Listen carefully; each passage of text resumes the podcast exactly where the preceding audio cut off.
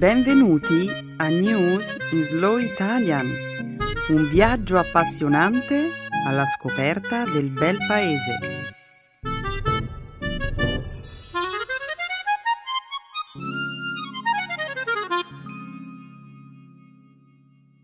Oggi è mercoledì 3 luglio 2013. Benvenuti al nostro programma settimanale News in Slow Italian. Ciao a tutti! Ciao Alberto! Ciao Beatrice! Un saluto ai nostri ascoltatori cari.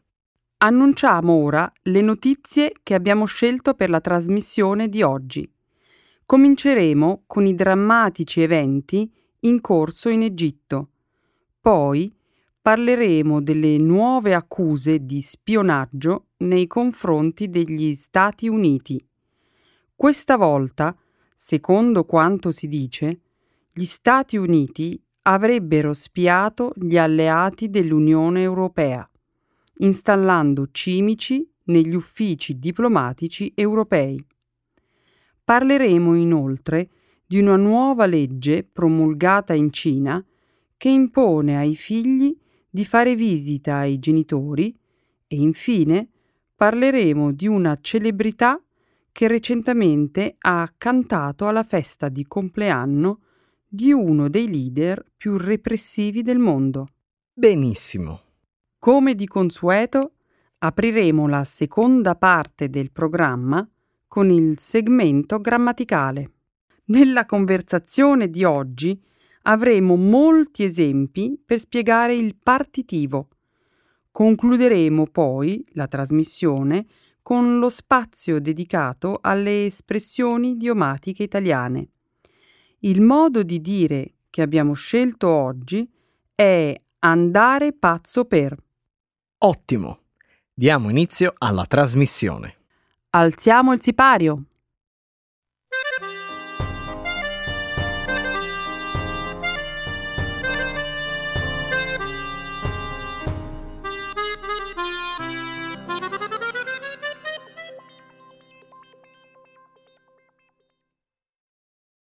Crisi in Egitto. Milioni di manifestanti egiziani sono scesi in piazza domenica scorsa segnando il primo anniversario della presidenza di Mohamed Morsi. I dimostranti chiedono che il presidente si dimetta immediatamente. Qualora Morsi rifiutasse, minacciano di mettere in atto una campagna di disobbedienza civile che potrebbe paralizzare il paese. L'esercito è intervenuto con un ultimatum, intimando a Morsi di soddisfare le richieste dei dimostranti in 48 ore.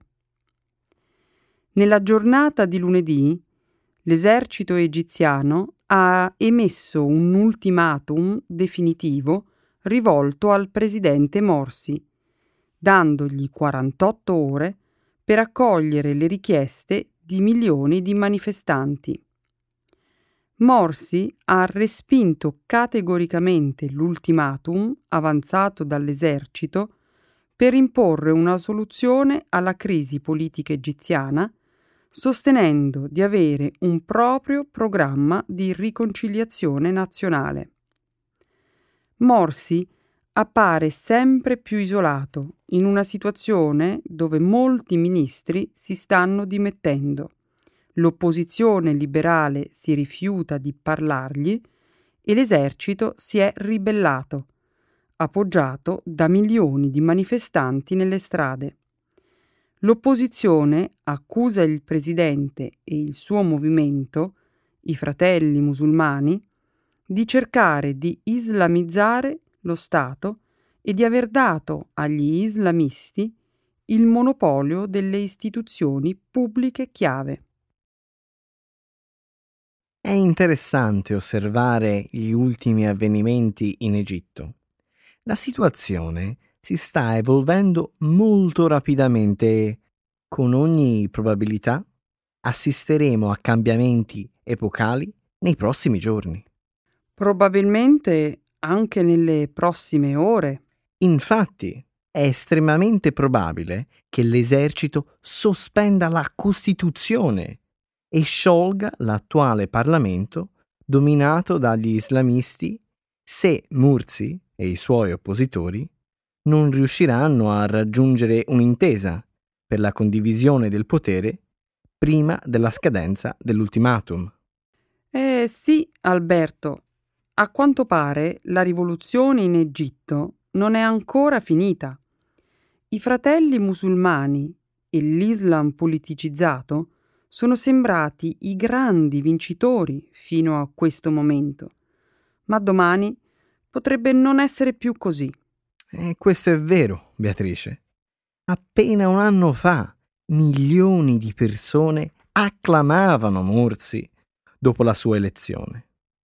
E un anno più tardi i milioni di egiziani che esultavano davanti a Morsi stanno ora dicendo che se ne deve andare. E i fratelli musulmani rischiano di perdere la loro influenza politica.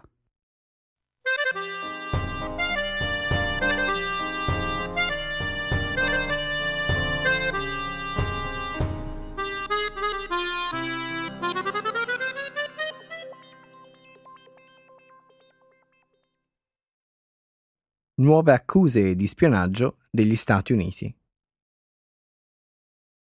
Domenica scorsa la rivista tedesca Der Spiegel ha riferito che gli Stati Uniti hanno spiato l'Unione Europea con microspie negli uffici e con l'accesso alle reti informatiche interne dell'UE. La rivista riferisce di un documento top secret della National Security Agency, NSA, di settembre 2010, che esplicitamente definisce l'UE un obiettivo. Der Spiegel non ha pubblicato i presunti documenti della NSA e non ha detto come ha ottenuto l'accesso ad essi ma uno degli autori del rapporto ha intervistato l'ex dipendente dell'NSA, Edward Snowden, ad Hong Kong. Domenica anche il giornale britannico The Guardian ha pubblicato un articolo riguardo la sorveglianza degli uffici dell'UE nell'NSA.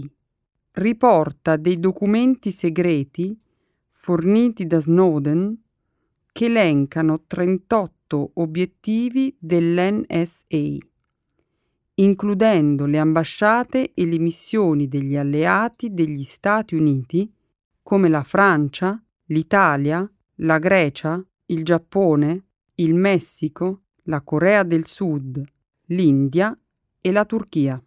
Il presidente del Parlamento europeo, Martin Schulz, ha chiesto spiegazioni agli Stati Uniti sulle informazioni che la National Security Agency, NSA, ha spiato in UE. Egli ha detto che potrebbe esserci un grave impatto sulle relazioni commerciali tra il blocco europeo e gli Stati Uniti se le rivelazioni della rivista tedesca Der Spiegel si mostrassero vere. I governi francese e tedesco hanno richiesto ai rispettivi ambasciatori degli Stati Uniti spiegazioni sulle accuse di spionaggio.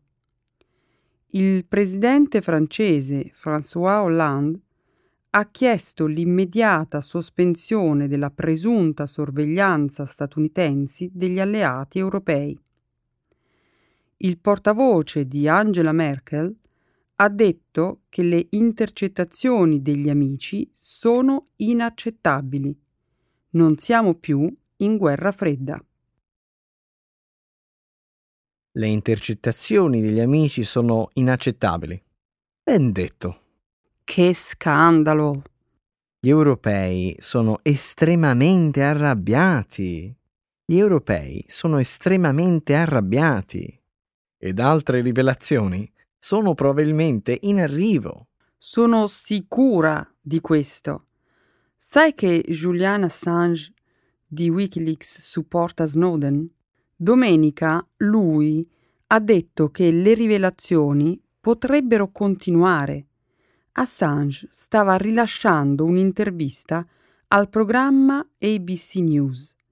Ha detto che c'è molto interesse per fare in modo che il signor Snowden non ricevesse pressioni da nessuno Stato per fermare il processo di pubblicazione. Sì, può essere molto dannoso. Ma è chiaro che gli Stati Uniti e l'UE devono rimanere alleati. Non hanno scelta. Stati Uniti e Unione Europea hanno una stretta relazione in tutte le aree. Per esempio, ora stanno iniziando a lavorare su un accordo commerciale transatlantico che dovrebbe aiutare le economie di entrambi i lati dell'Atlantico e creare migliaia di posti di lavoro. È una grande motivazione per entrambi i paesi capire le loro differenze. Ma ancora le intercettazioni degli amici sono inaccettabili.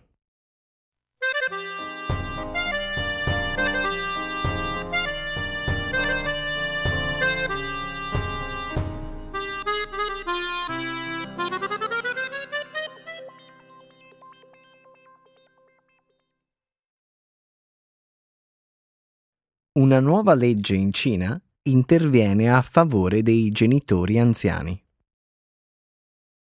Una nuova legge nazionale per i diritti degli anziani è stata varata in Cina lo scorso lunedì. La legge afferma che i figli adulti di genitori oltre i 60 anni sono obbligati a fare frequenti visite ai loro genitori e ad assicurarsi che le loro necessità finanziarie e spirituali siano soddisfatte. In caso contrario, i figli rischiano multe o un periodo di carcere. Il rispetto per gli anziani è ancora profondamente radicato nella cultura cinese. Tuttavia, la cosiddetta politica del figlio unico e tre decenni di riforme economiche hanno cambiato il paesaggio demografico e la tradizionale struttura sociale basata sulla famiglia allargata. Secondo le statistiche del governo cinese, oltre 178 milioni di persone 178 milioni di persone in Cina avevano 60 anni o più nel 2010. Questa cifra è destinata ad aumentare a 221 milioni nel 2015. Entro il 2050 un terzo della popolazione cinese sarà classificata come anziana. Immagino che la motivazione dei legislatori sia quella di assicurarsi che gli anziani cinesi ricevano l'attenzione di cui hanno bisogno, ma vedo così tanti problemi in questa legge. Per esempio? Tanto per cominciare, esistono altre leggi che tutelano i cittadini contro il maltrattamento e l'aggressione l'età non dovrebbe essere importante. Ma questa legge non riguarda i casi di maltrattamento o aggressione. Questa legge disciplina le situazioni in cui i figli adulti non aiutano i loro genitori. Va bene, ma come si può fare rispettare questa legge? Come si possono indurre i figli ad essere buoni con i loro genitori? Ah, non lo so. Questo potrebbe essere un bel problema. E poi, che cosa significa fare visita frequentemente? Due volte l'anno andrebbe bene? Una volta al mese. Oppure una volta alla settimana sarebbe sufficiente. Tutto dipende naturalmente eh, dalla specifica situazione familiare. Posso senza dubbio capire la situazione. Spesso i figli si trasferiscono lontano per motivi di lavoro, per studiare o per i loro propri obblighi familiari e poi non possono fare visita ai genitori tanto spesso quanto vorrebbero. So esattamente cosa intendi dire. I figli potrebbero trasferirsi a ore di distanza dalla città natale o addirittura in un altro paese. Mm. Io non so come sarà possibile far rispettare questo quadro normativo, ma continuerò a seguire le notizie della Cina per vedere se qualcuno sarà perseguito ai sensi della nuova legge.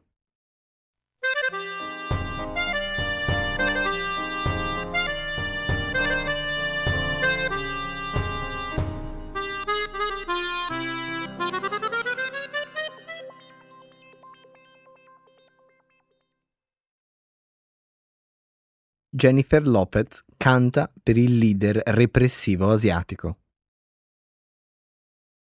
Sabato scorso la cantante pop americana Jennifer Lopez ha cantato Happy Birthday Mr. President per il presidente del Turkmenistan, Gurbanguly Berdimukamedov, il quale è ampiamente riconosciuto come uno dei leader più repressivi al mondo. Si esibiva in un evento organizzato dalla China National Petroleum Corporation. L'addetto stampa di Jennifer Lopez ha detto che non l'avrebbe fatto se avesse saputo che c'erano problemi sui diritti umani nel paese. Il compenso per la performance della Lopez non è stato comunicato. Human Rights Watch in un rapporto al Comitato delle Nazioni Unite sui diritti umani, ha recentemente definito il Turkmenistan un paese segnato da straordinari livelli di repressione. Il Turkmenistan è un paese dell'Asia centrale che era parte dell'Unione Sovietica fino alla fine del 1991 1991. Il paese è ricco di risorse di gas e petrolio, confina con l'Afghanistan e l'Iran. Che razza di scusa è che J-Lo non sapeva di problemi relativi ai diritti umani in Turkmenistan? Mm, poteva non saperlo.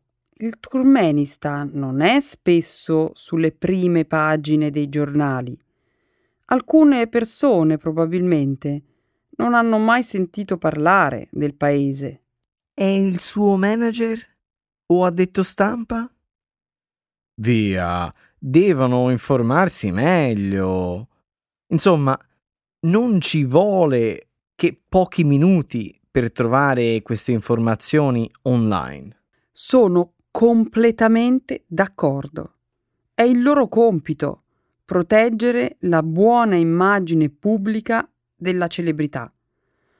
Uh, non ci sono scuse qui, ma questa non è la prima volta che le celebrità si esibiscono in paesi o per leader accusati di violazione dei diritti umani. Beyoncé, 50 Cent, Mariah Carey e Usher si sono esibiti a feste legate al defunto leader libico Muammar Gheddafi. Gheddafi? È successo tra il 2005 e il 2009. Tutti loro hanno detto che non sapevano il collegamento di Gheddafi al terrorismo.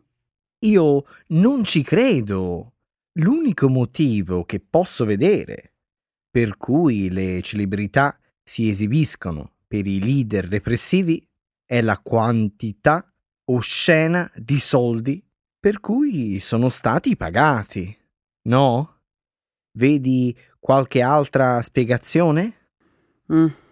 Fortunatamente penso proprio che tu abbia ragione. È per i dittatori come il presidente del Turkmenistan. Questo può essere un segno di riconoscimento e anche di rispetto. O forse no. Comprano tutto quello che vogliono, anche le celebrità.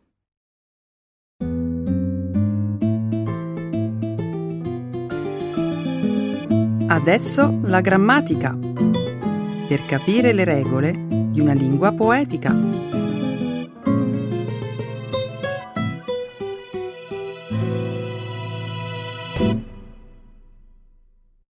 The partitive. Beatrice, ti voglio raccontare della discussione avuta ieri sera con alcuni amici. Di cosa avete parlato? Non mi dire che avete ancora discusso della politica italiana? Sì, un po'. Poi abbiamo cambiato argomento e abbiamo discusso delle origini di Cristoforo Colombo. Ma scusa, come vi è venuto in mente questo argomento? Ha cominciato un mio amico dicendo di avere letto alcuni articoli in cui l'autore, studiando la calligrafia di Colombo, è arrivato alla conclusione che Colombo era spagnolo. Sì, ne ho sentito parlare anch'io. Ma lo sai che ci sono varie correnti di pensiero su questo argomento, vero? Sì, lo so. Ci sono diverse opinioni e parecchie teorie. Per esempio, hai mai sentito dire che la famiglia di Colombo fosse ebrea e che, per fuggire alle persecuzioni in Spagna, si rifugiò a Genova? No, mai. E tu? Ne vuoi sentire un'altra? Una volta ho visto dei documentari che parlavano di Colombo come di una spia ingaggiata dal Portogallo. Uno 007 portoghese? Mm, però, un'idea affascinante. E quale sarebbe stata la sua missione? Quella di allontanare le navi spagnole dalle coste africane, che una volta erano ricche vie commerciali verso l'Asia. Mm, allora senti anche questa.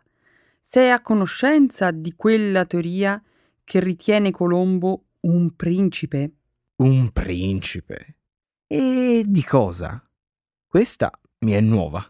Sì, figlio di un re polacco che dopo essere sopravvissuto ad una sanguinosa battaglia si rifugiò in Portogallo. E sai cosa fece per nascondere la sua identità? Cambiò il proprio nome con Colombo. Incredibile! Ma non è finita qui. Cara Beatrice, c'è ancora dell'altro. Lo sapevi che c'è chi crede che Colombo fosse originario della lontana Grecia? Eh no, caro il mio Alberto, mi dispiace deluderti, ma di teorie ce ne sono ancora altre.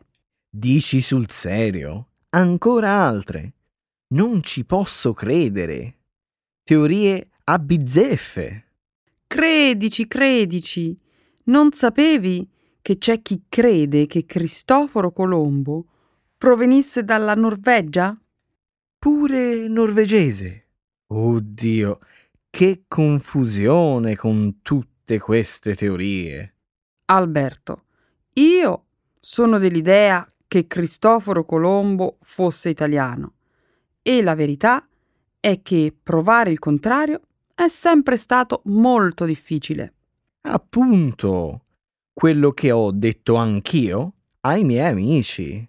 E poi ci sono moltissimi documenti che lo testimoniano, tutti molto antichi e affidabili. Hai ragione Alberto, ricordo di aver letto che esistono delle pubblicazioni del 1500 che parlano di Colombo da Genova. Una prova curiosa è anche quella contenuta in una mappa turca del Cinquecento. Mappa turca?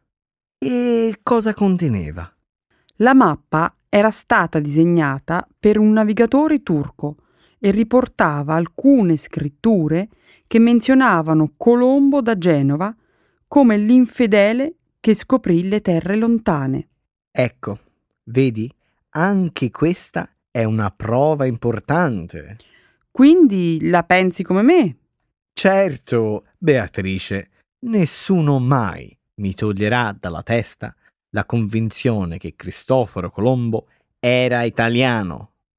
Neppure i miei amici.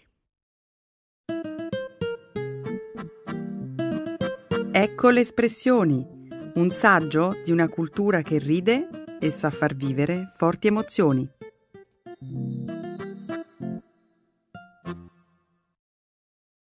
Andare pazzo per qualcosa. To go crazy about something. Ieri sera ho visto un documentario che parlava della bellissima Toscana. Tu ci sei stato, vero? Beatrice, che domande mi fai? Certo che ci sono stato. Non ricordi che vado pazzo per la Toscana?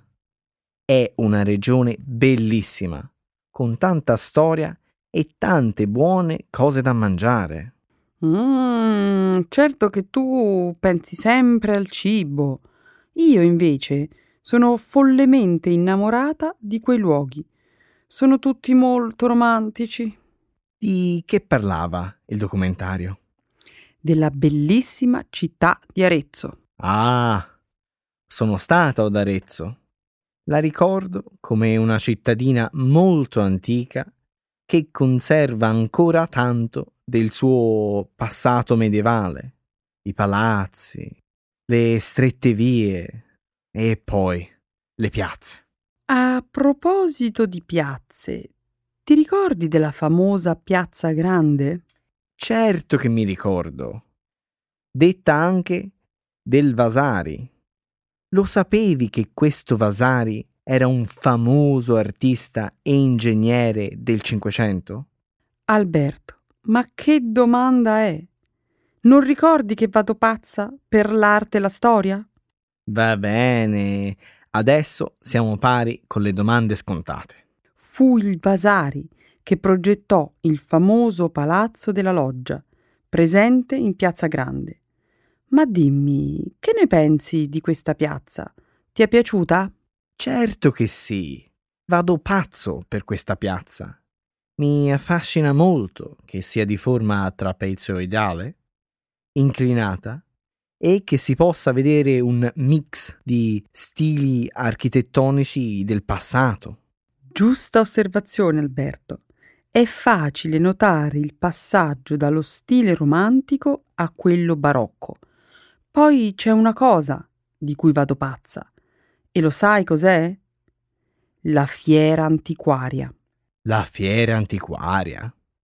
Ma non è quella che fanno in piazza una volta al mese? Se non sbaglio, si svolge ininterrottamente sin dagli anni sessanta. Sì, è una bellissima esposizione di oggetti antichi. Adoro perdermi tra le bancarelle e andare pazza per ogni quadro, stampa o mobile antico che vedo. Io, invece, amo più di tutto una manifestazione.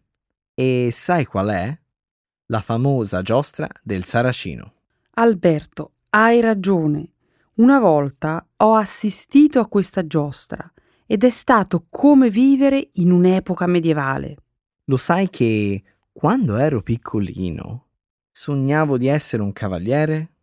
Oggi vado pazzo per tutti quegli eventi dove si vedono cavalieri al galoppo, cortei di figuranti e sbandieratori. Lo sapevi che questa è una giostra antichissima pensa che perfino Dante parlava del modo di giostrar dei suoi cavalieri nel canto dell'inferno. Certo, se già ne parlava Dante che ha scritto la Divina Commedia nel 1300, antica questa giostra deve esserlo per forza. Ma c'è ancora un'altra cosa da dire. Vado pazza per lo splendido scenario che circonda la città. E poi il cibo è buonissimo. Sì, perché questa è la terra dei famosi vini, ma anche di carni buonissime. Mmm, soltanto a pensarci mi viene l'acquolina in bocca. Alberto, in conclusione dobbiamo dire soltanto una cosa. Il documentario aveva proprio ragione. Bisogna assolutamente visitare la città di Arezzo.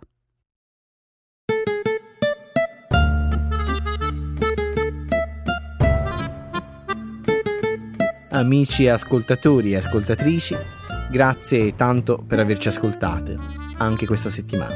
Un saluto a tutti i nostri cari ascoltatori e a risentirci alla prossima settimana. Ciao ciao. Ciao ciao.